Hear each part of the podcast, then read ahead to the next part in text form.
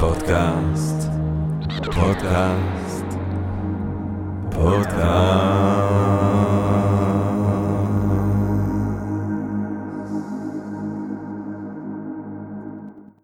טוב, ברוכות וברוכים הבאים לפודקאסט של Think and Ring Different, פודקאסט למי שאוהב לחשוב ולשתות. אני ג'רמי פוגל, ואנחנו רוצים קודם כל להודות לסמסונג נקסט תל אביב, קרן השקעות בתחנה בשלבים מוקדמים שמאפשרת לנו להקליט את הפודקאסט מהמשחק שלה בשרונה כחלק מתוכנית התמיכה בקהילת החדשנות והיזמות הישראלית. אה, אה, אנחנו היום ממשיכים, אנחנו ממשיכים את החלק ב', בעצם זה חלק ב', עכשיו זה חלק ב', היה חלק א', ועכשיו זה חלק ב'. של הפרק ה-51 החגיגי שלנו, שבו אנחנו מביאים לכם את האירוע המרגש הזה, אה, אה, שקרה בגריי, ב-22 לנובמבר, אה, יום שישי בצהריים של Think and Ring Different, שישה מדענים שונים ליום של החצאות מיוחדות על, שש, על שישה מהתגליות המדעיות החשובות בעשור האחרון. והבאנו לכם בחלק א' את דוקטור ליאת יקיר, את דוקטור טל סייאנס ואת... אה, דוקטור רקפת רוזנפלד, ועכשיו יש לנו שלוש הרצאות מרתקות נוספות, כן? אה, בפרק החגיגי הזה. אז אה, מה אנחנו נשמע עכשיו? או, עמית עברון, גבירותיי ורבותיי. עמית עברון, לחשמל את המוח. אחד מהאורחים האהובים עלינו. אה, הידעתם, אומר עמית, שמדעני מוח פיתחו קסדה שמשפרת את תפקודי המוח שלנו? כיצד התערבות מאפשרת להגביר את הפעילות החשמלית הטבעית של המוח, TDCS? אה, אה, חשמלית חיצונית, ב... סליחה? חשמלית חיצונית באזורים ספציפיים, על ידי כך לשפר למידה, אה, זיכרון והתאוששות מאירועי מוחי. האם ניתן להשתמש בתערובת זו כדי להדליק את ניצוץ היצירתיות? על כל זאת ועוד בהרצאה של עמית עברון, מרצה בתחום המוח והפסיכולוגיה באוניברסיטה הפתוחה ובמסגרות שונות. אה, תודה רבה, עמית.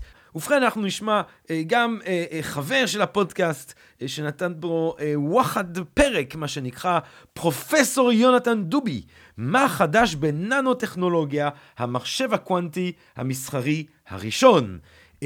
ופרופסור יונתן דובי כותב לנו, ABM הכריזה בסוף 2018 על המחשב הקוונטי המסחרי הראשון. אז מהו בעצם מחשב קוונטי? מה הגילויים? מה הגילויים שהביאו למסחורו? האם באמת נוכל ב-2019 לשחק קוונטום אנגרי בירדס? פרופסור יונתן דובי, יש לומר, הוא מרצה בכיר ופרופסור חבר במחלקה לכימיה באוניברסיטת בן גוריון. לא, אני לא מבין איך הוא נראה כזה צעיר אה, אה, ויפיופי עם כל הבכיר וחבר ופרופסור, זה לא ברור לי. יונתן דובי, לא ברור לי שאתה עושה את זה. Uh, תחום ההתמחות uh, של יונתן uh, דובי, הפרופסור החתיך, הוא פיזיקה וכימיה תיאורטית של מעבר אנרגיה ומטען במערכות ננו-מתחיות, למשל, איך עובר זרם חשמל דרך מולקולה אחת. הוא זוכה פרס כחיל היוקחתי להצטיינות במחקר מדעי לשנת 2017. כן, לא בדיוק פרייר הילד.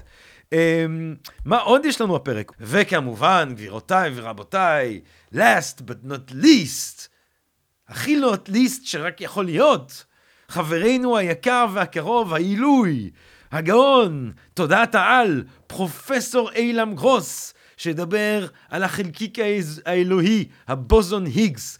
אה, ב-2019 צוות בראשותו של פרופסור אילם גרוס גילה את הבוזון היגס. החלקיק האלוהי. ואתם חייבים להבין שנייה מה זה רוצה להגיד. זה, זה, זה, זה מציב את אילן רוס, כן, בש, בתוך ההיסטוריה של הפיזיקה. הוא שונא את זה שאני אומר את זה. כמו, שאני, כמו שהוא שונא שאני אומר שהוא, ה, שהוא המיק ג'אגר של, ה, של המדע. אבל איך אני אומר לו, אם, אם אתה רוצה שלא יהללו אותך, אז fucking אל תגלה את החלקיק האלוהי. כאילו, תבחר לעשות משהו אחר.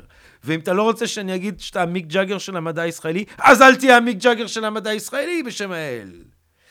אמ, אז מה הוא מדבר עליו? הוא מדבר כמובן על הבוזון היגס. ב-2013 צוות בראשותו של פרופסור אילם גרוס גילה את הבוזון היגס החלקיק האלוהי, אבל מה בעצם הקשר בין היגס לאלוהים?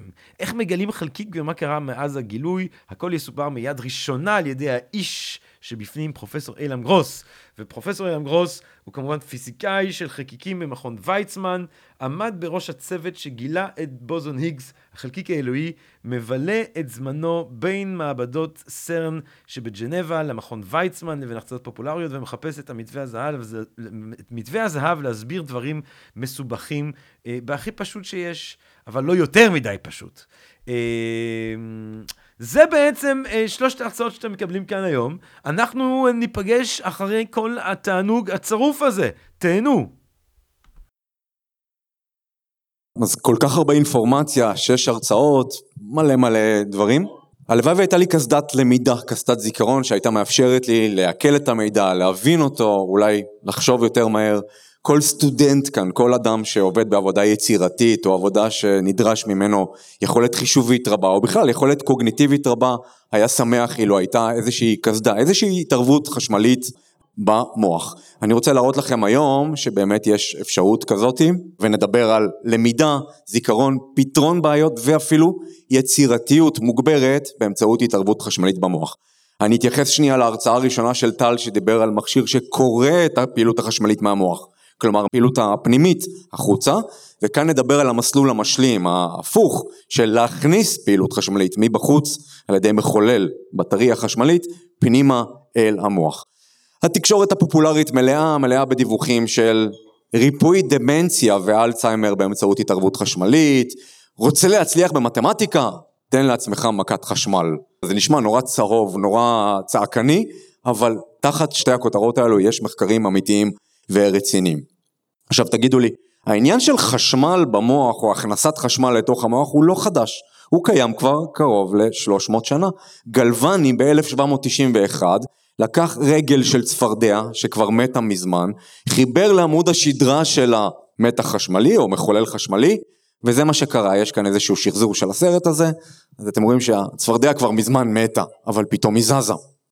מה קורה פה? עובר פה זרם חשמלי בפולס מסוים, בעוצמה מסוימת, בתדר מסוימת, וכל התיאוריות שהיו קיימות עד אז על הרוח, הנפש, הרצון החופשי שמזיז את הגוף שלנו, למעשה הפך לתיאוריות חשמליות.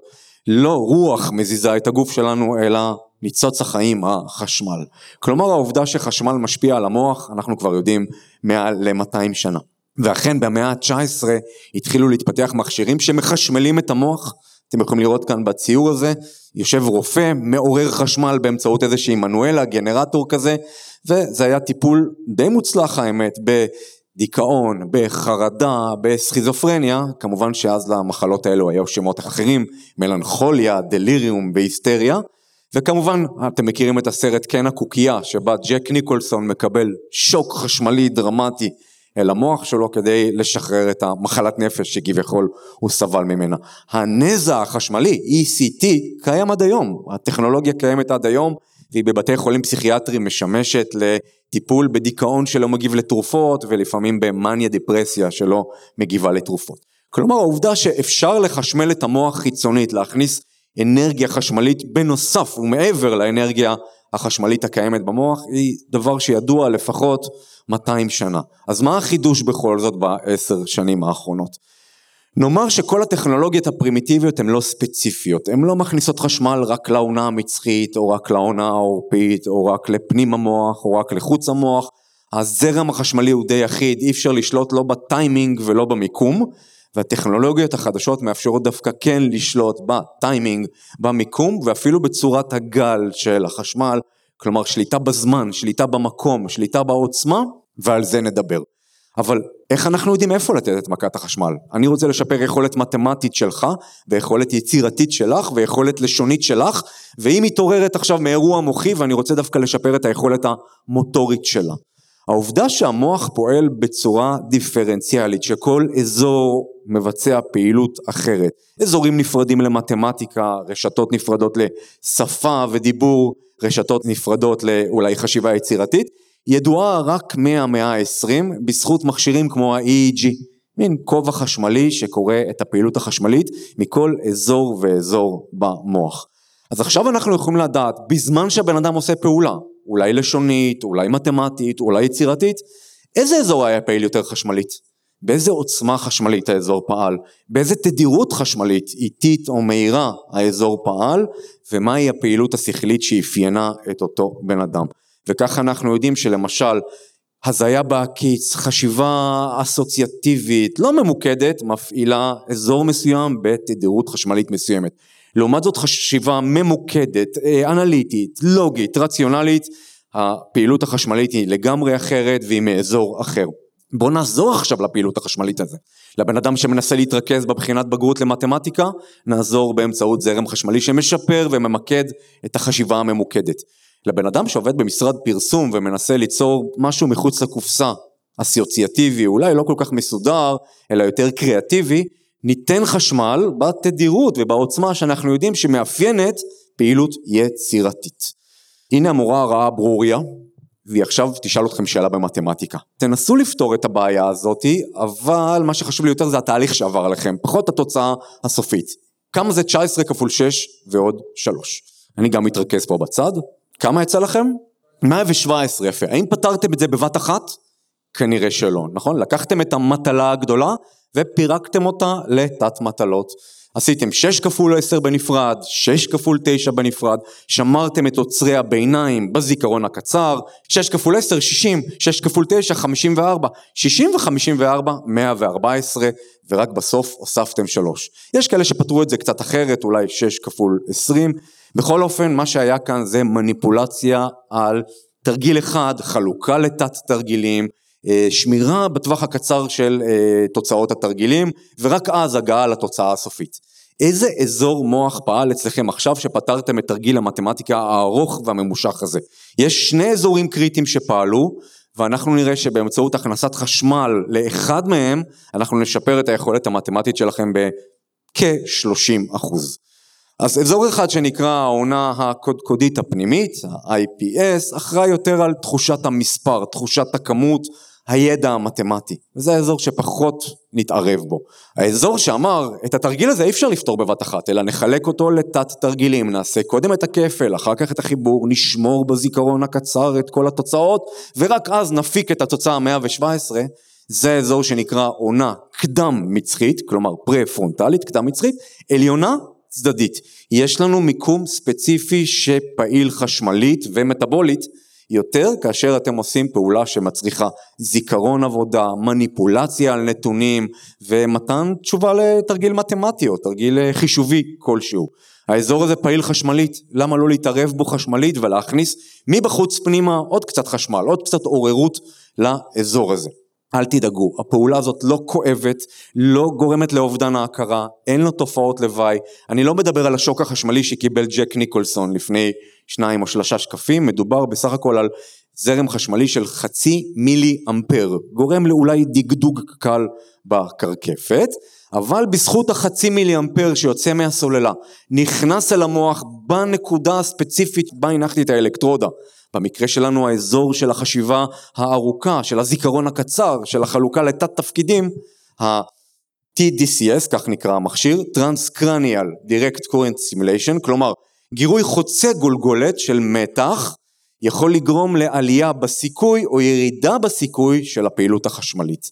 שוב, אתם עושים מתמטיקה, אתם מתאמצים, האזור הזה מתאמץ, אני נותן לו איזשהו בוסט חשמלי, איזשהו קיק חשמלי, ומאפשר לו לחשוב יותר טוב. בואו נראה ניסוי אחד שבדק את היכולת המתמטית של אנשים שלבשו את הקסדה הזאת או את המכשיר הזה. תזכרו שמדובר בסך הכל בשתי אלקטרודות ותכף אני אראה שכל אחד יכול להרכיב את זה בבית, למרות שאני אסתייג מעד כמה זה מומלץ לעשות את זה ללא השגחה רפואית או ללא רגולציה.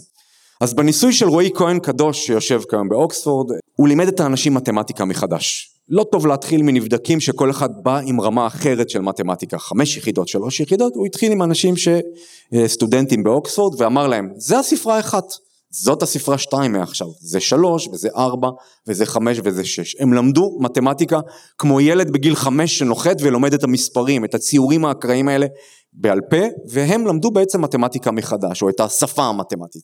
זה אחד, זה שתיים, שלוש ועד תשע. בחמישה סשנים, חמישה מפגשים, הם למדו כל פעם אה, לחבר, לחסר, לדעת את המספרים, וגרף שיפור היה, בהחלט היה גרף שיפור.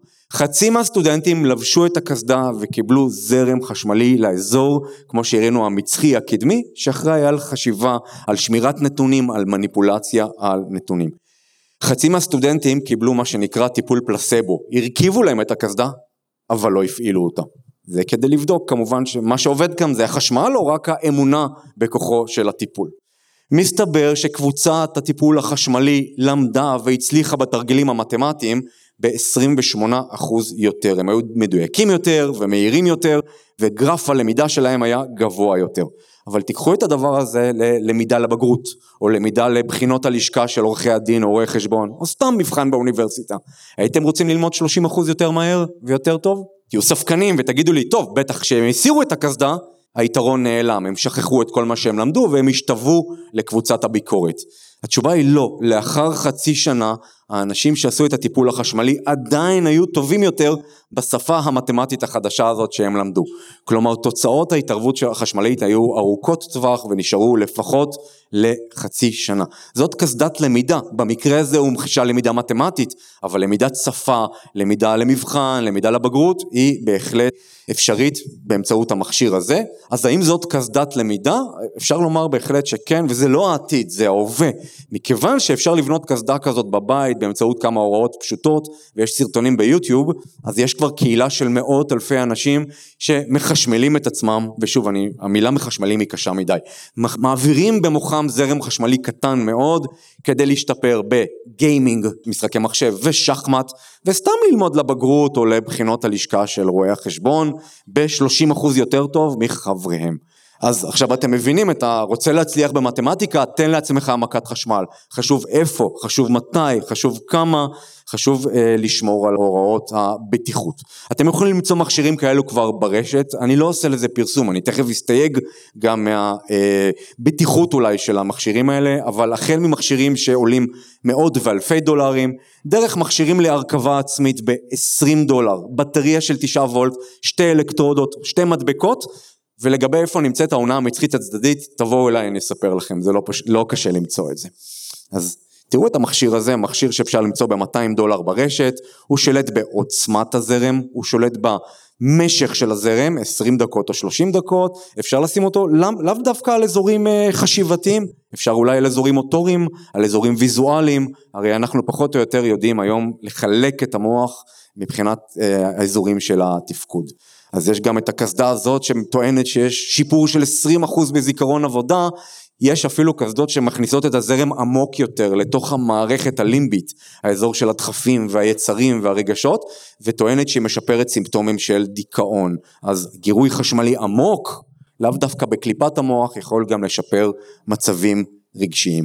גם חיל האוויר האמריקאי התחיל להשתמש בזה אה, כדי לאמן טייסי מזל"טים, לא כדי לאמן, כדי ממש להכשיר טייסי מזל"ט, זה לא טייסים, נכון? זה מפעילי מזל"ט, אה, טייס לא יכול להיכנס לתוך מזל"ט. טייסי מזל"ט או מפעילי מזל"ט צריכים לשמור על קשב וריכוז במשך 12 שעות, להסתכל על מטרות מרובות, לחלק את הקשב, לעבוד תחת לחץ נפשי רב, לאתר מטרות, לא לירות על מטרות אמיתות, אלא כן לירות על מטרות אויב, להיות חדי חושים במשך 12 שעות.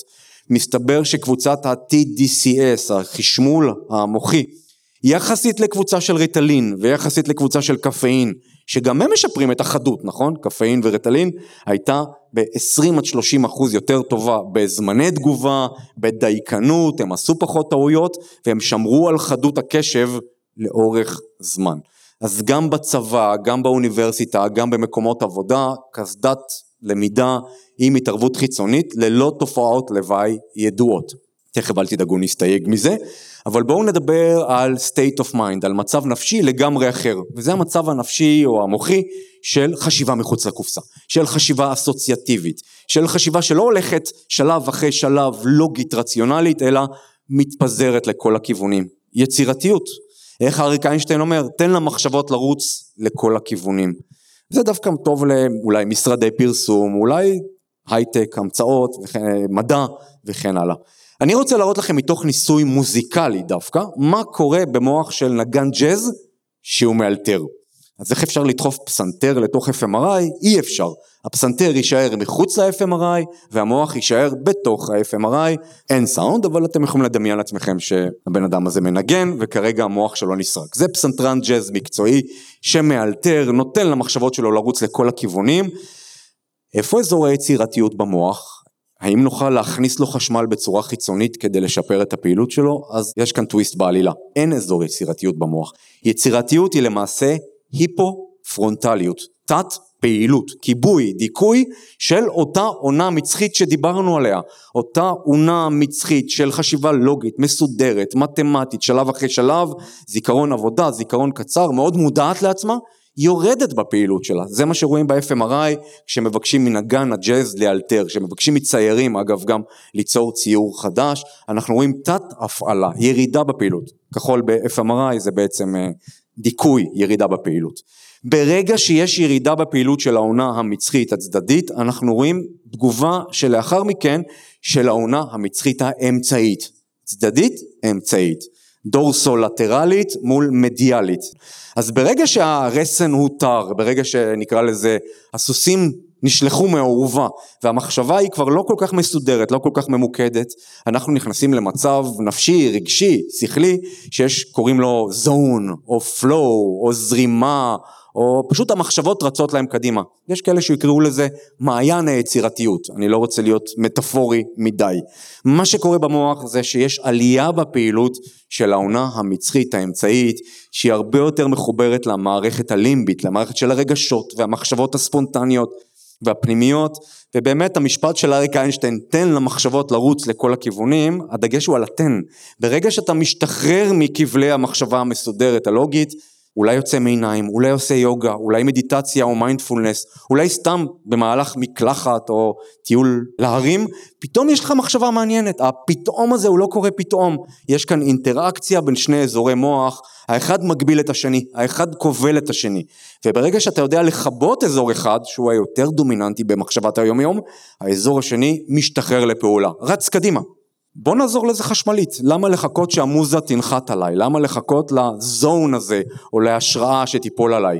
בואו ננסה לחשמל את האזור הזה, אבל הפעם תוך כדי דיכוי האזור הזה, הפרעה לפעילות החשמלית שלו, ירידה בפעילות שלו, כדי לשחרר את ה... שוב, מטאפורה, את הסוסים היצירתיים שלכם לצאת מחוץ לאורווה. אז תזכרו את הממצא הדי מדהים הזה של היפו-פרונטליות, תת פעילות העונה המצחית בזמן יצירתיות. אני אשאל אתכם עכשיו שאלה, תהפכו את המשוואה הזאתי לנכונה באמצעות הזזה של גפרור אחד בלבד. אז IV, למי שלא יודע, זה ארבע בספרות רומיות, זה שלוש וזה אחד, יש לכם כאן מחשבה מחוץ לקופסה, התשובה לא ברורה מאליה, לא צריך לדעת מתמטיקה גבוהה, פשוט תגידו לי איזה גפרור צריך לזוז כדי לפתור את הבעיה הזאת, ותחשבו שאני מחשמל לכם עכשיו את העונה המצחית הצדדית, אבל לא לכיוון של חשיבת יתר לוגית רציונלית, אלא להפך, לכיוון של דיכוי העונה המצחית כדי לאפשר חשיבה יצירתית. התשובה היא להזיז את הגפרור הזה לכאן. ארבע פחות שלוש שווה אחד. מסכימים איתי שארבע פחות שלוש שווה אחד? הרבה אנשים פותרים את זה, בערך 50% פותרים את זה בלי הקסדה, אבל מעל 90% פותרים את זה עם הקסדה, באותו מגבלת זמן. אז אנשים הופכים להיות יותר חושבים מחוץ לקופסה, יותר יצירתיים, יותר לא שגרתיים באמצעות הגירוי החשמלי, שהפעם מדכא דווקא את הפעילות של העונה המצרית. אבל זאת הייתה הבעיה הקלה. בואו נבדוק את הבעיה הקשה. שימו לב למשוואה הזאת, שלוש שווה שלוש ועוד שלוש. תזיזו גפרור אחד כדי להפוך את זה לנכון. וכאן באמת צריך קצת חשיבה מחוץ לקופסה. צריכים קצת חשמל או שתסתדרו לבד. את זה מצליחים פחות מעשרה אחוז לפתור ללא עזרה. אי אפשר לחבר טלפוני ואי אפשר לחתוך עם מספריים את הגפרורים, פשוט הזזה פיזית בלי טריקים של גפרור אחד. אני גם לא הצלחתי לפתור את זה. בום, זרם חשמלי, שלוש שווה שלוש שווה שלוש. תיקחו את זה ותהפכו את זה במקום הסימן ועוד לסימן שווה. כמה אנשים הצליחו לפתור את זה ללא עזרה? כמעט כלום, פחות מעשרה אחוז. כמה אנשים הצליחו לפתור את זה על ידי גירוי מדכא עונה מצחית? מעל שלושים אחוז. כל משרד פרסום, כל מקום שעוסק בפטנטים, ביצירתיות, היה רוצה להגביר את היצירתיות ב-30 אחוז, והמאמר הזה באמת פורסם, וישנם גם מאמרים על השלמת ציורים למשל, השלמת ציורים זה מין מטלה שיש לך שתי דקות ואתה צריך פשוט להיות כמה שיותר יצירתי בהמצאה של ציורים, ואתם רואים שקבוצת הגירוי החשמלי הייתה הרבה יותר יצירתית מאשר קבוצת הפלסבו, קבוצת הדמה. קסדת יצירתיות, אני לא יכול לקרוא לזה בצורה אחרת. מה עם אירוע מוחי? באירוע מוחי נפגעים בגלל חוסר דם או, או שטף דם, האזורים מוטוריים במוח, אזורים מוטוריים, גם בצד ימין, גם בצד שמאל, שולטים על תנועות האצבעות, השרירים, הידיים וכן הלאה. פיזיותרפיה, ריפוי בעיסוק באמצעות TDCS, באמצעות זרם חשמלי מוחי, משפר את השיקום מאירוע מוחי. אז גם חשיבה מסודרת, גם חשיבה יצירתית, גם שיקום מוטורי באמצעות ה-TDCS. אני אתחיל לסכם כי מאותתים לי שהזמן מסתיים, אז פעילות המוח היא חשמלית, אנחנו יודעים כבר 200 שנה. בעת ביצוע מטלה שכלית, המוח מגביר פעילות חשמלית באזורים ספציפיים שרלוונטיים למטלה. מתמטיקה, שפה, מוטוריקה, יצירתיות וכן הלאה. TDCS, התערבות חיצונית ממוקדת באזורים הרלוונטיים למטלה. האפשרות היא לעורר או לדכא אזור מוחי באמצעות חשמל, אפשר גם לשלוט בעוצמת המתח, בתדירות של המתח ועוד ועוד ועוד. השליטה היא במיקום, בעוצמה, בתדירות. היישומים הם בלתי מוגבלים, גם זיכרון ולמידה, קסדת למידה, גם עיבוד נתונים מהיר, קשב וריכוז ממושך, גם הגברת היצירתיות, כמו שראינו חשיבה מחוץ לקופסה, וגם שיקום מאירוע מוחי מוטורי. תחשבו על ההשלכות האתיות, על שוק העבודה ועל מערכת החינוך. אבא, גם אני רוצה קסדת למידה, לכולם יש, ואני 30% מאחורי הכיתה, כי כולם הרבה יותר חכמים ממני בגלל קסדת הלמידה. אז לפני שאני אפרד, רק אני אסביר שהכותרת הזאת היא איננה צהובה. היא באה אמנם מ-scientific ynet, כמו שאוהבים לקרוא לו כשם גנאי, אבל מבוגרים עם דמנציה, שהיו צריכים, מבוגרים בלי דמנציה, סליחה, אנשים כבר בני 80 פלוס, שזיכרון העבודה שלהם פחות טוב, היו צריכים להשוות בין שתי תמונות שהופיעו, המון ירידה לפרטים, המון זיכרון עבודה, זה הביצוע של צעירים, קרוב ל-90. אחוז, זה ביצוע של מבוגרים ללא קסדת הלמידה, או בבקרת פלסבו, ומבוגרים, בני 80 פלוס, שקיבלו את הגירוי החשמלי לאזור המצחי הצדדי, החזירו לעצמם את החדות, החזירו לעצמם את הזיכרון הקצר שמאפשר השוואה בין פרטים, אה, מניפולציה בנתונים, והם תפקדו ממש כמו הצעירים. כלומר המוח חזר לצעירותו בגלל הגירוי החשמלי. אז אה, אולי מילה אחת של הסתייגות, לא נבדקו מחקרי בטיחות לטווח ארוך, השוק כבר מציע את המוצרים האלו, אבל אין עדיין אישור רשמי של ה-FDA או של מינהל תרופות כלשהו לגבי הבטיחות והיעילות של המוצרים האלו. מקווה שנהנתם, תודה רבה. טוב, קודם כל אני חייב להגיד שזה מדהים בעיניי, אה, שיש חדר שלם של אנשים שוויתרו על השנץ שלהם לבוא לשמוע מדע, משמח מאוד. ואני רוצה לספר לכם על מחשוב קוונטי, תובל ביקש ממני לארגן איזו הרצאה שהיא מסכמת את העשור האחרון, והיות ואני פיזיקאי זה משהו שמאוד מאוד מושך את הלב, רק לוח זמנים קצר של השנה האחרונה, במרץ שנה שעברה, גוגל הציגה מחשב קוונטי עם 72 קיוביטים, אנחנו תכף כמובן נסביר מה זה, מיד אחריהם אינטל הציגה את המחשב שלהם עם 49 קיוביטים, אמ, ביולי IBM הציגה את המחשב הקוונטי המסחרי הראשון, אם אתם רוצים לקנות מחשב קוונטי, כל מה שאתם צריכים לעשות זה מייל ל-IBM, אה, יש בו 20 קיוביטים, אה, ממש ממש לא מזמן גוגל הציגה משהו שנקרא עליונות קוונטית ו-IBM אחרה החזיקה אחריה, הגילוי הזה היה כל כך חשוב שהוא הגיע לעיתון המדעי לדעתי החשוב בעולם, ynet, אז אה, עליונות קוונטית מה זה אומר, אל תקראו את הכתבה הזאת לצערי, אבל ננסה באמת ברבע שעה להסביר מה זה מחשב קוונטי ומה זה עליונות קוונטית ובשביל זה אנחנו צריכים להתחיל ממה זה בעצם מחשב, אם אנחנו רוצים לדבר על מחשב קוונטי, מה זה מחשב קלאסי, אמ, אז מה זה מחשב? בתיאוריה, שזה מה שאני עושה ביום יום, זה מכונה שמקבלת קלט, והקלט הזה הוא בשורות של מספרים, אפס ואחדים, עושה להם משהו, ומחזירה פלט, את התוצאה של מה שהיא עשתה, התוצאה הזאת זה בדרך כלל פעולת חשבון, חיבור, ואחרי זה כפל, ואחרי זה חזקה, וכל מיני דברים כאלה, זה בגדול מה שמחשב עושה. איך הוא עושה את זה במציאות? יש רכיב אלקטרוני שנקרא טרנזיסטור, שהוא רכיב שמורכב מסיליקון וכל מיני כימיה עליו וכל מיני דברים כאלה, והרכיב הזה יש לו שני מצבים, זורם זרם ולא זורם זרם, זה האפס והאחד שלנו. את המצבים האלה אפשר לשנות על ידי אה, מתח חשמלי, על ידי פולס קטן של בטריה, אחרת אי אפשר לעשות חישוב, ואפשר לקרוא את המצב שלו. וזה הכל. ככה בנוי מחשב. אה, סיימנו, תודה? לא. אז איך זה נראה במציאות? אנחנו מייצגים מספרים על ידי 0 ו-1 בייצוג שנקרא ייצוג בינארי. מה זה ייצוג בינארי? במקום להשתמש בעשר ספרות, כמו שאנחנו רגילים, כי יש לנו עשר אצבעות, אנחנו משתמשים בשתי אצבעות, 0 ו-1, כאילו היינו בנות יענה, אז הנה המספר 0, איך אני עושה את זה? אני מסדר למשל ארבע ספרות, פשוט לפי הסדר. ולידם אני שם את הייצוג הדסימלי, אז אתם רואים, פה אין אף נורה דולקת, אין אף טרנזיסטור כזה שפועל, אז זה המספר 0. הנה המספר 0100 או 100, 100 בייצוג בינארי זה המספר 4, למה? כי הוא מגיע 4 פעמים אחרי המספר 0, נכון? כמו המספר 4. ואם אני רוצה לייצג מספר יותר גדול, למשל 1011, 1011, זה הייצוג הבינארי של המספר 11, וכן הלאה וכן הלאה. אז איך אני עושה חשבון עם הדבר הזה? אני מחבר את הטרנזיסטורים אחד לשני בדרך הנכונה. זה הכל, הרי טרנזיסטורים זה חוטי חשמל וזורם בהם זרם, הזרם שיוצא מאחד משפיע על הטרנזיסטור שנמצא לידו.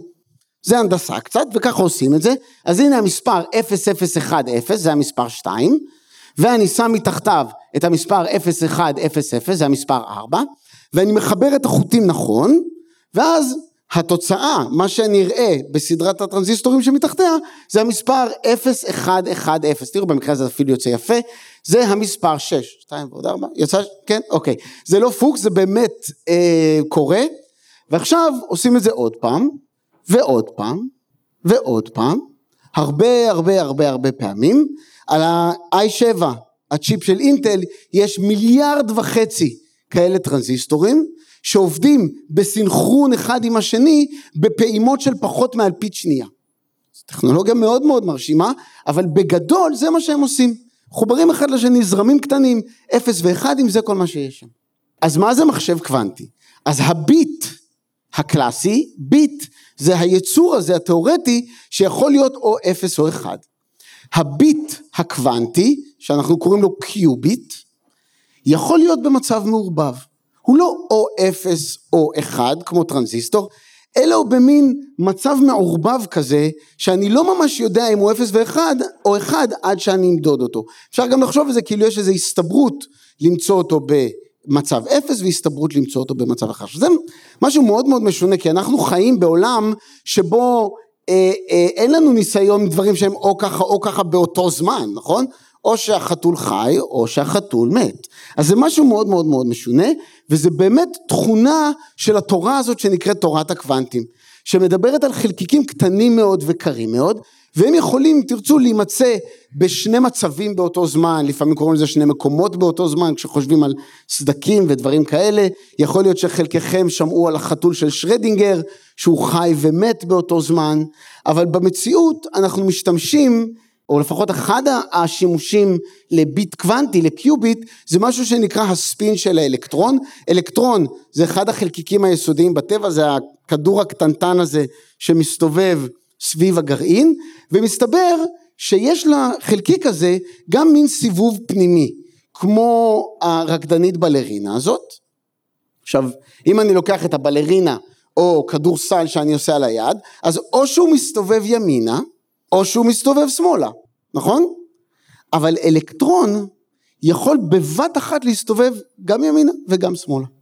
עכשיו יותר מזה, אני יכול לעשות לזה מניפולציות, אני יכול לקחת אלקטרון שמסתובב ימינה ולהפעיל עליו אה, חתיכת מכה חשמלית או איזה פולס אלקטרומגנטי להעיר עליו בגדול ואם אני עושה את זה בכיוון הסיבוב שלו לא יקרה לו כלום. אם אני עושה את זה ניצב לכיוון הסיבוב שלו הוא יהפוך את הספין שלו, הפכתי מ-0 ל-1, זה דבר חשוב שאני אוכל לעשות מניפולציה, אבל האלקטרון יש תכונה עוד יותר משונה, אני יכול להעיר עליו בזווית באמצע, ולגרום לו להיות מסובב בשני הכיוונים בו זמנית. אני יודע, אין לנו אינטואיציה ואין לי זמן לתת לכם את האנלוגיות הרבות שיש, אז צריך קצת לחיות עם זה. ככה אלקטרונים מתנהגים, הם באמת מסתובבים בו זמנית, אה, גם ימינה וגם שמאלה. וזה דבר נורא נורא משונה. ואפשר להשתמש בזה. איך משתמשים בזה? בונים מחשב קוונטי. אז למה הדבר הזה בעצם שימושי? אז יש כל מיני סיבות. אחת הסיבות היא ביצור הזה שהיכולת להסתובב גם ימינה וגם שמאלה, יש יותר אינפורמציה. אני אראה לכם. בואו נחשוב על ביט אחד, טרנזיסטור אחד, שהוא או דלוק או מכובה. ואני שואל אתכם, מה המצב שלו? מה אתם צריכים להגיד לי? מספר אחד, דלוק או מכובה, אפס או אחד. אבל אם יש לי מין אלקטרון כזה שמסתובב, אתם צריכים להגיד לי, תשמע, אם תמדוד אותו, יש לך סיכוי כך וכך שהוא יסתובב ימינה, וסיכוי כך וכך שהוא יסתובב שמאלה. כמה מספרים זה? שני מספרים. מה קורה אם יש לנו שני טרנזיסטורים, נכון? אחד מהם במצב אחד, אחד מהם במצב השני, כמה מספרים אתם צריכים לתת לי כדי שאני אדע את המצב? שניים. הראשון באפס, השני באחד וכן הלאה. אבל עכשיו אם יש לי שני אלקטרונים שמסתובבים, כל אחד מהם יכול להיות במין חיבור כזה של שני מצבים. אז אתם צריכים להגיד לי מה הסיכוי ששניהם מסתובבים ימינה, מה הסיכוי שאחד ימינה, מה הסיכוי שאחד שמאלה, מה הסיכוי ששניהם שמאלה. זה כבר ארבעה מספרים. לגבי שלושה אותו דבר, כאן אתם צריכים לתת לי שלושה מספרים, אבל לחלקיקים קוונטיים, לקיוביט אתם צריכים לתת לי שמונה מספרים. אני לא יודע אם עשיתם בראש את החשבון, זה שתיים בחזקת מספר הקיוביטים. עכשיו שתיים בחזקת משהו מהר מאוד הופך להיות מספר מאוד מאוד מאוד גדול. במחשב של אינטל יש 49 קיוביטים, מספר המספרים שאתם צריכים לתת לי כדי לאפיין במדויק את המצב של המחשב הזה הוא 562 טריליון 949 מיליארד 953 מיליון 421 ו-300 אלף ו-312 זה מספר המספרים שאתם צריכים לתת לי כדי שאני אדע לאפיין את המצב הזה במדויק. אתם כבר מבינים שזה הרבה יותר מהמיליארד וחצי אה, אה, טרנזיסטורים שיש בצ'יפ של אינטל. אז כאן יושב אחד החוזקות המרכזיות של המחשוב הקוונטי. יש עוד יתרונות למשל העובדה שכשאני עושה משהו על ביט אחד, על קיוביט אחד, על אלקטרון אחד, הוא משפיע בגלל תורת הקוונטים ואיך שהיא בנויה על כל שאר האלקטרונים בבת אחת או כמעט בבת אחת. ולעומת זאת מחשב קלאסי כשאני משנה ביט אחד שיניתי ביט אחד ואני עדיין צריך לדאוג לעשות לכל מיליארד וחצי פחות אחד הביטים האחרים. אז יש עוד יתרונות שעליהם אני לא אספיק לדבר כאן כל הדברים האלה ביחד נותנים יתרונות מסוימים למחשב הקוונטי. אז מחשב קוונטי יכול להגביר מהירות, מהירות חישוב, אבל רק של פעולות מסוימות. אם אתם רוצים לתכנן Angry Birds, אני לא חושב שמחשב קוונטי זה הכיוון שאתם צריכים ללכת אליו, אבל אם אתם רוצים לקחת את המספר הזה, 775 מיליון 953 אלף 671, ולשאול את עצמכם, hmm, מאיזה שני מספרים ראשוניים הייתי צריך להכפיל כדי לקבל את המספר הזה, לא יודע למה שתרצו לעשות את זה, אבל אם אתם רוצים, זה פעולה שמחשב קוונטי יכול לעשות מאוד מאוד מהר. אם אני אקח מספר מספיק גדול שלמחשב רגיל ייקח 28 טריליון שנה לעשות את זה, מחשב קוונטי יכול לעשות את זה במאה שנה. ואת זה הראו בגוגל. זה מה שהם הראו, הם בחרו בעיה מאוד מאוד מסוימת. עכשיו, זה לא סתם, הבעיות האלה הן מאוד מאוד חשובות, כי כל הבסיס של אבטחת המידע הדיגיטלי יושב בעובדה שלוקח הרבה מאוד זמן למחשב רגיל לפרק מספרים גדולים למכפלות. זה פשוט עובדה מתמטית, למחשבים קלאסיים זה מאוד מאוד לאט, ולמחשבים קוונטיים זה לוקח מאוד מאוד מהר. אז מה הבעיה? למה אנחנו לא עושים את זה מזמן? או, אני אספר לכם. בגלל שאנחנו בתחרות, אתם זוכרים מישהו מכיר מהילדות את המשחק הזה פרפקשן? אתה לוחץ על הלוח הכחול, הלוח הכחול יורד למטה, ויש לך דקה לסדר את כל הדברים במקום עד שהוא קופץ והורס לך. גם בקיוביטים אנחנו במרוץ אחרי השעון, כי מהר מאוד הזיכרון או הידע של כל קיוביט על האם הוא היה למעלה, האם הוא היה למטה, נמחק.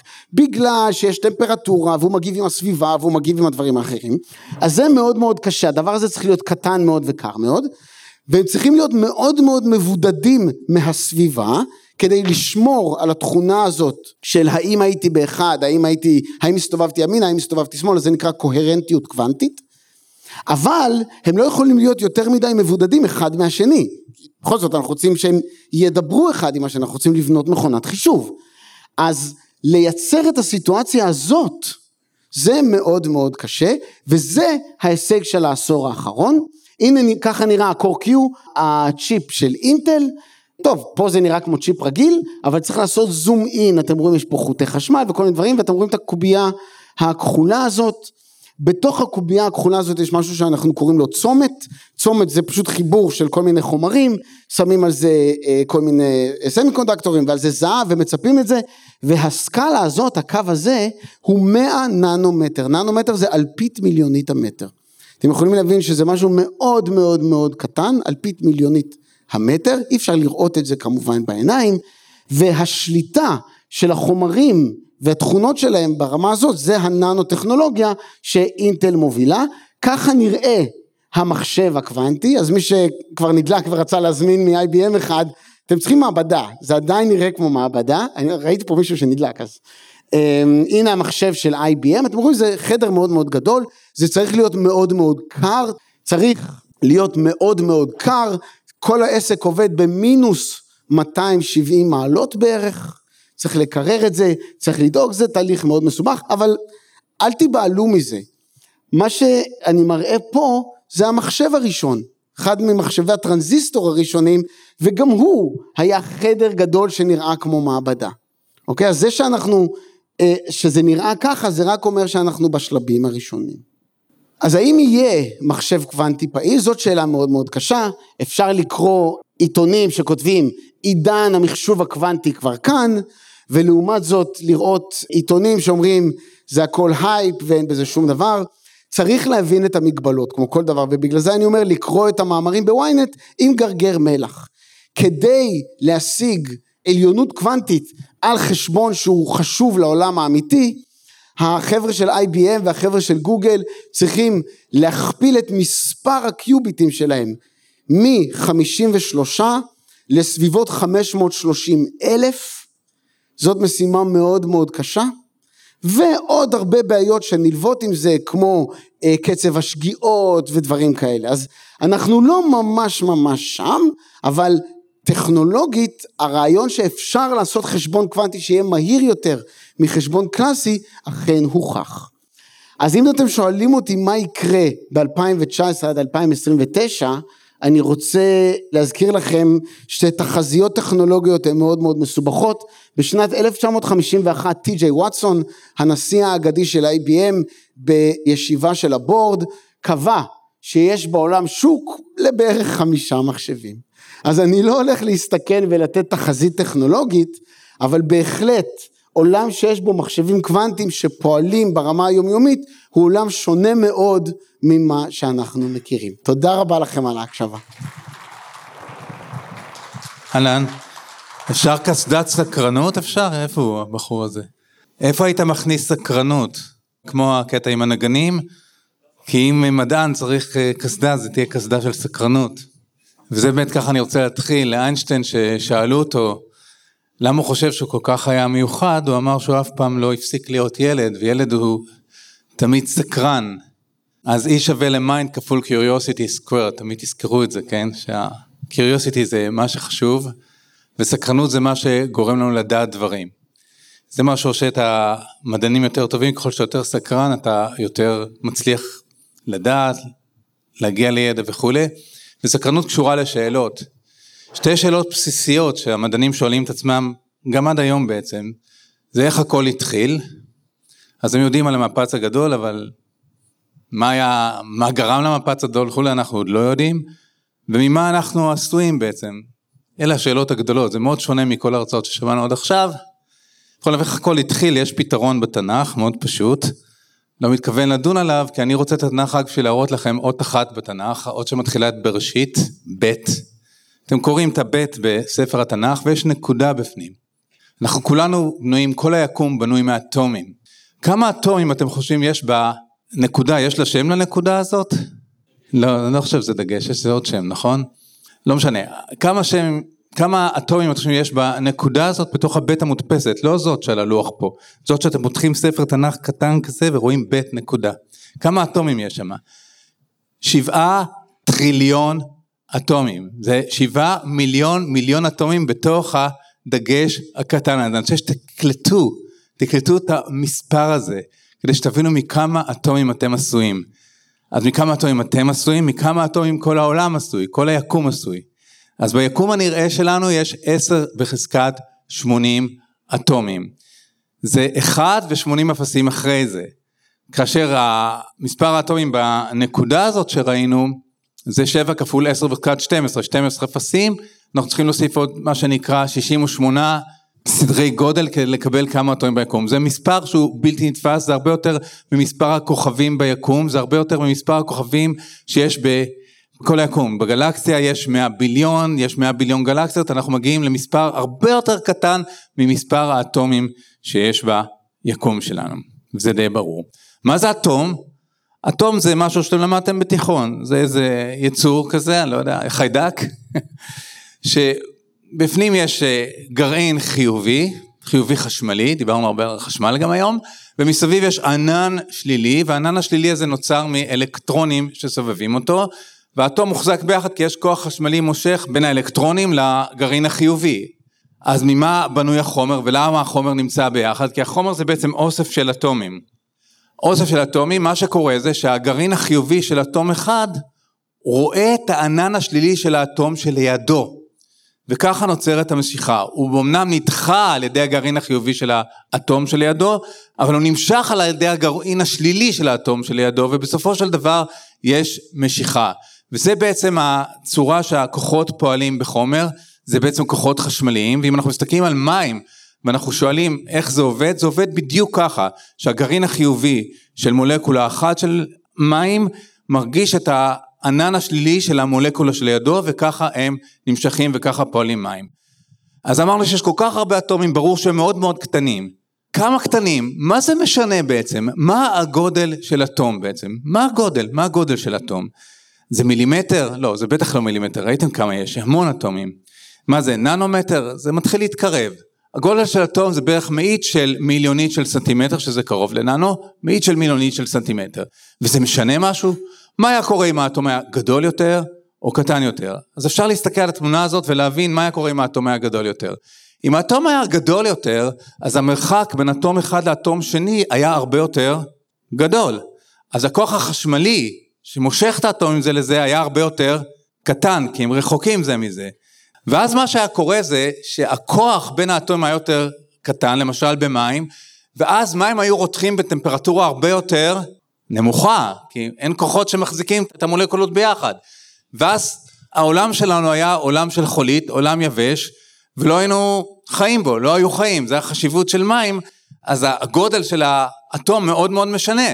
מה היה קורה אם האטומים היו הרבה יותר קטנים? אם האטומים היו הרבה יותר קטנים, אז היינו מתחילים להרגיש את הכוח הגרעיני בין פרוטונים לפרוטונים, והייתה תחרות בין הכוח הגרעיני של הפרוטונים לכוח החשמלי בין האלקטרונים והפרוטונים. והתחרות הזאת הייתה גורמת שלא היו נוצרים גלקסיות, ואם לא היו נוצרים גלקסיות לא היינו פה. אז בקיצור, מה קובע בעצם את הגודל של האטום? מה שקורה את הגודל של האטום זה משהו שכבר שמענו עליו היום, אבל לא שמו על זה דגש, זה תורת הקוונטים. יש משהו בתורת הקוונטים שנקרא עיקרון אי הוודאות, שאומר משהו מאוד מאוד פשוט, הוא אומר שככל שחלקיק יותר כבד הוא ממוקם טוב יותר. וכשחלקיק קל אנחנו לא בוודאות יודעים את מיקומו. ולכן זה הולך ככה, מאחר והפרוטון כבד פי אלפיים האלקטרון, ביחס לאטום הפרוטון ממוקם היטב. אבל האלקטרון מאוד מאוד קל. ככל שהאלקטרון יותר קל הוא ממוקם פחות טוב. אם האלקטרון היה מאוד מאוד כבד, האטום היה הרבה יותר קטן, כי האלקטרון היה ממוקם היטב. אם האלקטרון היה קל הרבה יותר, האטום היה הרבה הרבה יותר גדול. אז מה שקובע בעצם את הגודל של האטום זאת מסת האלקטרון. והתוצאה של זה שאם האלקטרון היה קל יותר, האטומים היו גדולים יותר, מורחקים, לא היו חיים, לא היינו פה, לא היה מים, לא היינו פה. אם האלקטרון היה כבד יותר, אז הכוח הגרעיני היה משתלט ובעצם לא היו נוצרים גלקסיות, לא היינו פה. יוצא מכך שלאלקטרון יש בדיוק את המסה שמאפשרת את הקיום שלנו. וזה פלא, זה פלא מדהים. איך זה שלאלקטרון יש בדיוק את המסה שמאפשרת את הקיום שלנו? אז מכאן אנחנו מקבלים שהחשיבות של המסה היא מטורפת. בלי מסה לא היו גלקסיות, לא היה כדור הארץ, לא היה בן אדם, לא היה שום דבר. המסה קובעת הכל. ואם לא היינו פה, גם לא היינו שואלים את השאלות שאנחנו שואלים, זו גם שאלה שצריכים לחשוב עליה. אם לא היינו פה, לא היינו שואלים את השאלות. אבל אנחנו פה, יש אטומים. אז מה נתן לאלקטרון בדיוק את המסה שמאפשרת את הקיום שלנו ומאפשרת לי לשאול אתכם כל מיני שאלות. אז באמת יש את התשובה של המחזיר ותשובה שזה אלוהים בעצם, אבל המדענים מנסים למצוא מודלים ולפתור דברים. ב-1964 מדען סקוטי מאוד לא ידוע בשם פיטר היק, שכל החיים שלו כתב שלושה ארבעה מאמרים, זה הכל. בוא נגיד שהייצור של מדענים במאמרים הוא מגיע לעשרות לפחות אם לא מאות, כן? השלושה מאמרים זה פשוט מצחיק. זה מה שהוא עשה כל החיים שלו, אבל המאמר השני שהוא כתב, הוא ניסה לקבוע מודל שמסביר איך חלקיקים מקבלים את המסה שלהם, חלקיקים בכלל ואלקטרון בפרט. מאמר שיצא ב-1964, הוא מצא מודל מצוין בנוי על סימטריות, שאנשים מאוד אהבו אותו, לא מצאו בו שום פגם, ואמרו אוקיי, מה אומר המודל הזה? המודל הזה אומר שאנחנו נמצאים בחדר הזה, ובחדר הזה יש שדה, שעוד שנייה אני אסביר מהו, השדה הזה נקרא היגס, על שם השם שלו, ככה לא קראו לזה, אז הוא קרא לזה שדה סקלרי, היום כבר קוראים לזה שדה היגס על שם פיטר היגס, מה זה שדה? אתם כולכם יודעים אבל אתם לא יודעים שאתם יודעים, כן, אם זה הטלפון שלי, ועכשיו נראה אם זה יעבוד לי, אני לא יודע, יש לי פה חבר בעולם שביקשתי שישאיר את הטלפון פתוח, כי אני עכשיו מצלצל אליו, שומעים? איך זה? אין פה כלום. איך זה הגיע אליו? לא יודע אם אי פעם חשבתם על הדבר הזה. איך זה עובד בכלל? יש שדה אלקטרומגנטי. ברגע שאני מצלצל אני בעצם יוצר אותו על ידי תנועת אלקטרונים פה, ואני יוצר, כמו שאתם רואים פה בשרטוט על הקרנים פה, יש שדה בחדר, עכשיו זה הולך בציר הזמן. השדה מתחיל לנוע על ידי זה שאני יוצר הפרעה בשדה. הפרעה זה אנרגיה שאני מזריק בשדה באותה נקודה, ואז האנרגיה הזאת זזה, תסתכלו מלמעלה למטה, היא זזה ימינה בחדר. זה נקרא קרינה, ולמצבור האנרגיה הזאת, ההפרעה בשדה הזה, אנחנו קוראים פוטון. פוטון זה החלקיק של השדה האלקטרומגנטי שנמצא פה בחדר בכל מקום. החלקיק של השדה האלקטרומגנטי זה פוטון, והוא מעביר את הקרינה, והוא מעביר את האינפורמציה. שדה אחר זה למשל הים, פני הים זה שדה, ואני יכול ליצור בהם חלקיק, אני יכול ליצור הפרעה על ידי שאני שם פצצה, והיא יוצרת גל, ועל הגל הזה אפשר לרכב ולהעביר אנרגיה, להעביר אינפורמציה ממקום אחד למקום שני. אז יש שדה, וההפרעה של השדה היא נקראת חלקיק בעצם. אז באותה מידה, אתם רואים, יש שדה, ואז נוצרת הפרעה כזאת, והנה היא יוצאת החוצה, ואתם רואים, ההפרעה הזאת זה החלקיק. זאת אומרת, ברגע שאני משקיע מספיק אנרגיה, אני יכול לייצר מהשדה חלקיק, שזה המימוש, זה המניפסטיישן של השדה. כמה אנרגיה אני צריך להשקיע כדי לייצר את החלקיק? האנרגיה תלויה במסה של החלקיק שמייצג את השדה. ולכן לפי הנוסחה המפורסמת של איינשטיין זה E שווה ל-MC בריבוע. יש שקילות מוחלטת בין אנרגיה למסה, זה משמעות הנוסחה. שקילות, בפצצה אטומית אנחנו הופכים מסה לאנרגיה ובמאיצי חלקיקים אנחנו הופכים אנרגיה למסה ומייצרים חלקיקים כמו שאנחנו נראה עוד שנייה. אז למשל אם זה שדה ההיגס, אז הרעיון של פיטר היגס היה שיש שדה בחדר הזה, חוץ מהשדה האלקטרומגנטי, יש הרבה שדות, אבל יש גם שדה של חלקיק, שהוא קרא לו חלקיק סקלרי, שם קוראים לו חלקיק היגס, שדה ההיגס, הפרעה בשדה הזה תהיה חלקיק, וזה היה הניבוי שלו. הניבוי שלו היה שאנחנו צריכים לחפש ולמצוא חלקיק חדש, שהיום אנחנו קוראים לו היגס בוזון, בוזון היגס, והחלקיק הזה צריך להימצא, אבל אנחנו לא יודעים את המסה שלו. כדי לייצר אותו אנחנו צריכים לייצר הפרעה בשדה הזה, שהגודל של ההפרעה צריך להיות לפחות המסה של ה-X שאנחנו לא יודעים אותה. אז אנחנו מתחילים לייצר את זה. איך אנחנו עושים את זה? אנחנו הולכים לז'נבה, ושמה 150 מטר מתחת לאדמה, אנחנו בונים מנהרה שההיקף שלה 27 קילומטר, 150 מטר מתחת לאדמה, בתוך המנהרה הזאת אנחנו מאיצים פרוטונים במהירויות קרובות למהירות האור, וכל פעם שהפרוטונים מתנגשים הם יוצרים אנרגיה עצומה שמייצרת חלקיקים חדשים, בגלל E שווה MC בריבוע, והאנרגיה הזאת נקלטת ונספגת על ידי עין ביונית. העין הביונית הזאת זה בעצם גלאי חלקיקים בגודל של בערך 50 מטר על 50 מטר קוטר, ואת האותות האלקטרונים של העין הזאת, בדיוק כמו העין שלנו, אנחנו יוצרים ממנה תמונות. וככה אנחנו מנסים כאילו ליצור חלקיקים חדשים ומחפשים אותם. אז הנה דבר האמיתי, זה התנגשות של שני פרוטונים וזה אמיתי, שני פרוטונים מתנגשים ואתם רואים שברגע ההתנגשות שני הפרוטונים האלה מייצרים אנרגיה עצומה ומייצרים משהו שאנחנו קוראים לו מיני מפץ גדול, זה מה שקורה. ואת התמונות האלה אנחנו אוספים על ידי מחשבים ומחשבים מנתחים את זה ומנסים למצוא את אותו חלקיק שמיסטר היגס מאדינבורג מנבא אותו וככה אנחנו מחפשים כבר מ-1970 בערך אנחנו מחפשים את החלקיק הזה והבעיה שלא בכל התנגשות הוא יוצא, זה הכל תורת הקוונטים, הכל סיכויים. אז ברגע שאני עושה את ההתנגשות הזאת, הסיכוי לקבל את חלקיק ה-X הוא אחד למיליון מיליון, אחד לטריליון, אחד לטריליון התנגשויות נקבל את ה-X הזה. מה זה אומר? זה בעצם כאילו אם זה כדור הארץ, אז אם אני שואל את עצמי מה הסיכוי, הסיכוי לקבל את ה-X זה אותו סיכוי שאני אשלח אתכם עכשיו באיזשהו מקום פה ואתם תכתפו איזה עלה ובתוך עלה תמצאו תא של עלה שאני סימנתי אותו, כל כך קטן.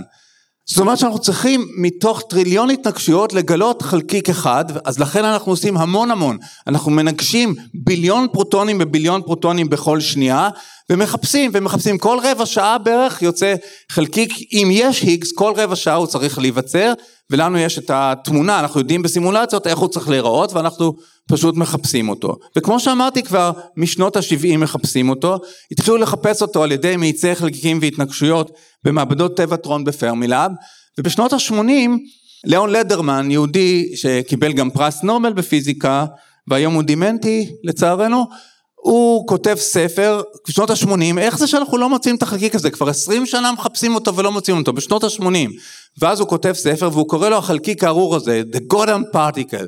הוא הולך למו"ל, המו"ל מסתכל אומר לו, The Goddam Particle זה לא מוכר, בוא נקרא לזה The God Particle. וככה נוצר השם חלקיק האלוהים לחלקיק ה-X, אבל למען האמת אני חושב שהשם הזה הוא פואטית נכון, משום שאם ה-X מקנה את המסה לאלקטרון ועושה עוד כמה דברים בעצם שמאפשרים את קיומנו, אז יש איזה היגיון בלקרוא לזה חלקיק האלוהים. אותה עין ביונית, כמה גדולה היא, אמרתי לכם 50 מטר, אבל כשתבינו את זה, זאת קתדרלת נוטרדם לפני ששרפו אותה, ואם אני אכניס את גלי החלקיקים שלנו בפנים, כך הוא ייראה. הוא ממלא את כל הקתדרלה הזאת, אם אני אסתכל עליו מקדימה, כך הוא נראה, זאת אומרת זה חתיכת מפלטת שקבורה 150 מטר מתחת לאדמה, ובאמצעותה אנחנו מצלמים בעצם את ההתנגשויות המטורפות האלה. לישראל הייתה תרומה לא מבוטלת לפרויקט הזה, כל מקום שאתם רואים דגל של ישראל יש שם חלק של ישראל בנתה, הפקקים של העין הביונית הזאת, הפקקים שלה, זה משהו שייצרו בישראל, אלפי לוחות טרפזואידים כאלה שייצרו בארץ ועם אוניות דרך אתונה הביאו אותם לז'נבה, אגב הכל קורה בז'נבה, כי בז'נבה יש את המעבדה הגדולה ביותר למחקר גרעיני, Central European Nuclear, המעבדה האירופאית לחקר הגרעין, סרן כך קוראים לה, הכל קורה שם. עכשיו, איך אנחנו רואים אותו? מה אנחנו בעצם רואים? מה זה התמונות האלה? ההיגס בעצם הוא חי זמן מאוד מאוד קטן, הוא לא מספיק להתקיים, הוא מיד מתפרק, הוא מת, הוא חי, הוא נולד בשביל למות והוא מתפרק לחלקיקים אחרים, הוא יכול להתפרק למשל לשני חלקיקי אור פוטונים ואז הוא נראה ככה או ככה, כל פעם זה יראה אחרת, או ככה או ככה, זה פשוט תמונות מרהיבות ואנחנו יודעים איך לחפש אותו, או ככה למשל, או שהוא יכול גם להתפרק לארבעה אלקטרונים, כמו שאתם רואים פה, אם תספרו טוב תראו שיש פה אחד, שתיים, שלוש, ארבעה אלקטרונים, או שהוא יכול להתפרק לארבעה אלקטרונים כבדים שאנחנו קוראים להם איונים. בקיצור, תמונות מרהיבות, ככה אנחנו מחפשים אותו, ככה הסימולציה אמרה לנו שהוא צריך להיראות, ואחר כך אנחנו הולכים ומוצאים אותו. אה, אגב, הירוקים האלה, אתם רואים בקצה בצד ימין למעלה בתמונה, אתם רואים ירוקים, אלה עקבות של הגלאי הישראלי, הוא נקרא TGC. בכל אופן ברביעי ליולי 2012 אה, הכרזנו על הגילוי שלו אחרי שהשתכנענו סופית שעם מובהקות סטטיסטית מאוד מאוד גבוהה שאנחנו לא טועים שאנחנו גילינו אותו, סיכוי לטעות היה כשאנחנו הכרזנו על הגילוי שלו אחד לעשרה מיליון בערך, זאת אומרת היינו די בטוחים שאנחנו מצאנו אותו וחגגנו את זה. והעולם השתגע, giant leap for science, למען האמת אפשר לומר ש... אנחנו סגרנו את, ה, את כל המודל הזה שנקרא המודל הסטנדרטי, אנחנו בטוחים מאוד שאנחנו מבינים את מבנה החומר ברמה מאוד מאוד גבוהה, כמו שאף פעם לא ידענו, ובאמת היום אנחנו כבר לא יודעים מה לחפש, ברור לנו שצריכים להיות חלקים חדשים, כי יש חורים בתיאוריה, יש דברים שאנחנו לא מוצאים כמו חומר אפל למשל, כמו חידת החומר, אנטי חומר, יש המון דברים שאנחנו לא יודעים עליהם, אבל בניגוד להיגס שידענו פחות או יותר איפה לחפש אותו, היום אין לנו מושג אפילו מה לחפש ואיפה לחפש אותו, זה כמו שתשלח מישהו ותגיד לו לך תמצא, הוא ישאל אותך מה למצוא, לא יודע, תחפש משהו שאתה לא מכיר, זה בערך מה שאנחנו היום uh, מחפשים. באותה תקופה שגילינו אותו העיתונות השתגעה ומצאתי אז בסרן היה, הייתה תלויה קריקטורה נורא נחמדה שתרגמתי אותה לעברית, אלוהים על קו 2 דורש שנחזיר לו את החלקיק שלו. בכל אופן, מה עושה מדען אחרי שהוא מגלה תגלית? הוא כותב מאמר, אז אנחנו כתבנו מאמר עכשיו, מי זה אנחנו? היינו שני ניסיונות, היו שני גלים, ראיתם שההתנגשויות קרו בשני מקומות, שני גלים, אחד קראו לו אטלס, שאני הייתי שותף בו, ועוד אחד שקראו לו CMS, בכל אחד היו חברים שלושת אלפים פיזיקאים. זה המאמר שחתומים עליו הכי הרבה פיזיקאים בכל ההיסטוריה. רק במאמר של אטלס חתמים שלושת אלפים פיזיקאים ובמאמר של CMS חתמים גם כן שלושת אלפים פיזיקאים, זאת אומרת זה המאמר שבעצם פתח את הפתח למה שאנחנו קוראים היום ביג סייאנס, זה המדע של המאה ה-21. המדע של המאה ה-21 הולך להיות מדע גדול, מדע שנכתב על ידי ה-collective genius, לא על ידי איינשטיין אחד, אלא על ידי מאות אלפי מדענים, ככה גם היום מחפשים את הגנום, ככה מחפשים חומר אפל, כל המאמרים חתומים על ידי מאות עד אלפי פיזיקאים, אלפי מדענים. אתם רואים שבפייפר הזה זה נמשך כל כך הרבה שנים החיפוש, החיפוש אחרי החלקיק עד שמצאנו אותו נמשך 50 שנה. בגלאי הספציפי הזה חיפשו אותו קרוב מ-2010 2012 אבל הבנייה התחילה עשר שנים קודם, אז אנשים הספיקו גם למות, אז כתוב בתחילת הפייפר הוא מוקדש לזיכרונם של החברים שלא זכו לראות את הרגע הגדול הזה, שזה ממש הזכיר לי, מתו בעת מילוי תפקידם, ממש ככה. בכל אופן, אתם רואים, חתימים שלושת אלפים אנשים, שלושת אלפים צעדים של היגס, כמובן שבאופן מקרי ביותר בחרתי את הדף שבו השם שלי מופיע, אתם רואים אותו פה למטה, אבל ככה יש שלושת אלפים שמות, וכמובן ששנה אחרי זה, ועדת הנובל נתנה את פרס הנובל על גילוי ההיגס לפיטר היגס, שאתם רואים אותו מצד ימין, ולפרנסואה אנגלר שגם כן היה לו תרומה לא קטנה, בלגי, ובכתב הפרס נרשם שם שזה היה בזכות התגלית של אטלס ו-CMS, זה שני הניסיונות שמצאו אותו, ואתם שואלים את עצמכם אז למה הנובל לא ניתן לסרן למשל, למעבדה? משום שנובל בפיזיקה נהוג לתת לאנשים ולא נהוג לתת אותו למוסדות כמו נובל בשלום. יש הרבה רעש עם זה היום משום, משום שהמדע הולך לכיוון של מדע גדול והקולקטיב ג'יניאס הזה אז אה, נראה כאילו זה לא הגיוני כבר אה, לא לתת בפיזיקה פרס נובל למוסדות כי כבר יש מוסדות שלמים שהיום עושים עבודות. אני רוצה לסיים את ההרצאה בלהקריא לכם קטע שמאוד מרגש אותי כל פעם מחדש שבעצם ברברה קנון נשיאת האקדמיה השוודית למדעים גנבה אותו ממרי קירי שנתנה נאום על הרדיואקטיביות ב-1921 שבו היא מסבירה עבודה של מדען. זה מאוד שונה מכל הדברים, מכל ההרצאות ששמענו עד עכשיו, כי המדע שאני מדבר עליו זה מדע שמונע על ידי סקרנות ולא בקטע של איך אה, אפליקציות וכולי, וקשה מאוד גם להשיג כסף למחקר על הדברים האלה, קשה מאוד, כי מה, למה אתה מבקש את הכסף? כי אתה סקרן? אם אתה בא ומבקש ספר אותות גירוי חשמליים במוח, אתה רוצה לקרוא מה בן אדם חושב וזה, זה ברור, ואתה בא ואומר אני סקרן, אני רוצה לראות איזה עוד חלקיקים יש בעולם, זה קשה מאוד ולכן חשוב מאוד אה, להרים על הדגל את המדע הזה. וגם ההיסטוריה הוכיחה שאם לא מתעסקים במדע בסיסי מה שנקרא, במדע שמונע על ידי סקרנות, בסופו של דבר המדע האפליקטיבי ייעצר. ואנחנו נעצור ונחזור לימי הביניים. ולא ניכנס להרצאה הזאת עכשיו. בכל אופן היא קוראת להרצאה של ההולכים בחושך ראו אור גדול שזה היא לקחה מהתנ"ך. והיא מדברת שם שהטבע של המדע שאנחנו הולכים בחושך אנחנו לא בדיוק יודעים אנחנו יודעים שצריך להיות שם משהו אבל אנחנו לא יודעים איפה לגעת בו, איך להגיע אליו וכולי, ואנחנו חושבים שזה שמה, וזה הרגע הגדול ביותר של כל מדען, שהוא פתאום מצליח לגלות משהו ומבין שהוא רואה משהו שאף אחד עוד לא ראה לפניו, זה יכול לקרות מהר, זה יכול לקרות לאט, אבל מה שחשוב שהמדען מרגיש שהוא הראשון בעצם שראה את הדבר הזה, והוא חווה סוג של הערה, היא אומרת, אבל הדבר החשוב שהיא אומרת, שבסופו של דבר ש, שלא כמו אנשי תעשייה, המדענים כשיש להם את האור הזה הם אחר כך מחלקים אותו עם כל העולם בעצם חינם אין כסף. אתם יודעים שהאינטרנט, ה-www שאתם משתמשים בו יום יום, בעצם הומצא ופותח בסרן לצורך הגילוי של חלקיק ה-X, אני לא אכנס לסיפור הזה עכשיו, אבל סרן לא מקבלת אגורה, אפילו אגורה אחת על כל קליק שאתם עושים. אם סרן הייתה מקבלת penny על כל קליק שאתם עושים ב-www הם היו יותר עשירים היום ממייקרוסופט ומגוגל ומפייסבוק ומהכל. לא מקבלים כלום כי זה נעשה למען המדע.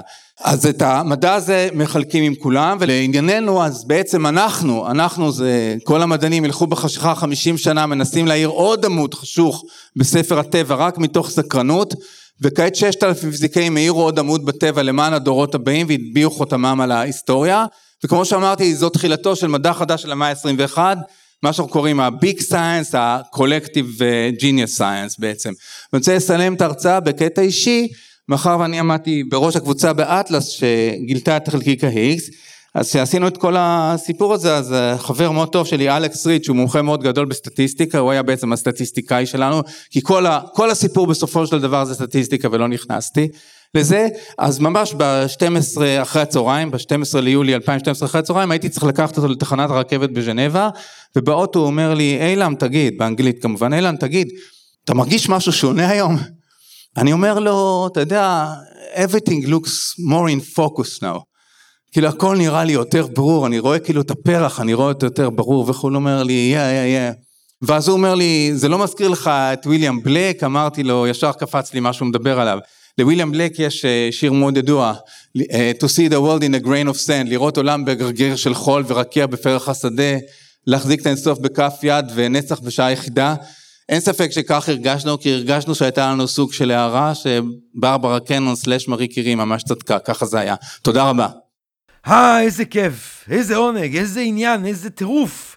אה, אה, הדברים ששמענו, אה, זה הזמן גם להודות כמובן לשלושת הדוברים, לפרופסור יוני דובי, אה, לעמית עברון, לפרופסור אילם גרוס, היקרים, תודה רבה לכם, אה, ותודה גם לדוקטור רכבת חוזנפלד, אה, ולדוקטור טל סיינס ודוקטור ליאת יקר, וכל בעצם שישה החברים הללו הגדולים, התודעות הגדולות הללו השתתפו באירוע הזה של סיכום העשור במדע של Think and Drink Different בגריי, והנה לנו, זה היה הפרק הכפול, זה היה הפרק הכפול החגיגי שלנו לכבוד אה, 50 פרקים של הפודקאסט של Think and Drink Different. איזה כיף לנו, איזה כיף לנו עצם הקיום. איזה כיף לנו עצם היש, גבירותיי ורבותיי. אה, אני לא יודע, האם ציינתי? האם ציינתי את הספר שלי, אה, תל אביב עם מים ועוד מחשבות חוף ימיות? כי אחד מהדברים, אחד מה, מהתפיסות, אני חושב, ש, ש, ש, שהמובילות את הספר, זה לא לקחת דברים מובן מאליו. לא לקחת את עצם היש כמובן מאליו. עצם היש זה דבר שאנשים הכי לוקחים אותו כמובן מאליו. אבל הרי היה יכול להיות כלום. היה יכול להיות כלום אולי. אבל יש! משהו יש! משהו בקטע המוזר הזה להיות קיים. ואלה הם חדשות טובות, גבירותיי ורבותיי. לא לקחת את עצם היש כמובן מאליו. לא ברור שיש לנו את הזכות להיות כאן, אה, אה, בארץ הקודש, ולהסתובב לנו בתל אביב המדהימה הזאת, אה, ולצוף לנו בים, ו- ו- ולשמוע כאלה רעיונות, וללמוד כאלה דברים. לא מובן מאליו עצם זה שתודעת האדם בכלל יכולה להבין את מה שהמדע אה, מציג לנו, ואת מה שהמדע... המדענים האלה מסבירים לנו אה, לא לקחת דברים מובנים מאליו. אני בכלל, סליחה, אני הייתי, ב- ב- דיברתי בעצם בהילולת הספר שלי, אה, תל אביב עם מים ועוד מחשבות חוף ימיות. אה, יש אה, כנראה הספר הכי טוב, אה, צריך לומר את הדברים כפי שהם, כנראה הספר הכי טוב בעברית מאז תהילים. אה, אה, אה. יצא, ככה יצא, ככה יצא, מה לעשות, מה קרה, למה מה קרה? אפשר להשיג את הספר בחנויות עצמאיות בתל אביב, או ברשת, באינדיבוק. אה, כן, לא, אני, התיקון, לא, תובל, תובל רוזנבסר מ-Think and Ring Different, בטח עכשיו הוא חושב, ג'רמי, מה אתה תסתם את הג'ורה וזה, לא, אבל חשוב, כי אני לא חושב שמספיק, לא, אני חושב שאנשים ייהנו מהספר וצריך לכבד, צריך לכבד את האנשים, תובל, צריך לכבד את הקהל, אני הומניסט. זה הזמן גם להודות לתובל רוזנבסר מ-Think and Ring Different על העבודה המשותפת והכה מהנגד והכה מלמדת אה, שאנחנו עושים כאן ובפרויקטים נוספים אחרים, ובקרוב בעזרת השם אני מוציא ספר שני, אה, הפעם אצל Think and Ring Different ומודען, אה, אבל על זה אנחנו נדבר בהמשך. אבל בעיקר, תודה רבה רבה רבה לכם, תודה רבה לכם, קהל קדוש, קהל יפה, קהל... אה, אה, אה, אהוב שלנו, תודה רבה לכם על, ה, על, ה, על, על ההתלהבות ועל המילים ועל ה... על החיזוקים, זה באמת מאוד מרגש אותנו, וזה, וזה באמת נותן לנו רוח במבחסים ורוח להמשיך. וביי ג'וב אנחנו נמשיך. אנחנו אה, כבר שבוע הבא חוזרים עם אה, שיחות נוספות, ואנחנו נמשיך אה, אה, אה, אה, אה, כמה שנוכל להביא את מיטב האנשים ואת מיטב המרצים של Think and Drink Different, ובכלל, כאן אה, לפודקאסט שלנו. אז אי לכך ובהתאם לזאת, תודה רבה לעצם היש, ליקום, אה, אה, אה, אה, לכם, לתובל רוזנבטר מ-Think and Drink Different. אני ג'רמי פוגל, ואני אוהב את כולכם, ואני אוהב את עצם היש, ואני אוהב את החיים, ואני אוהב את הפודקאסט הזה, ולילה טוב, וכל טוב. תהיו בריאים, נשתמע. אבל הרי היה יכול להיות כלום. היה יכול להיות כלום אולי. אבל יש! משהו יש! משהו בקטע המוזר הזה להיות קיים. ואלה הם חדשות טובות, גבירותיי ורבותיי. לא לקחת את עצם היש כמובן מאליו. פודקאסט, פודקאסט, פודקאסט.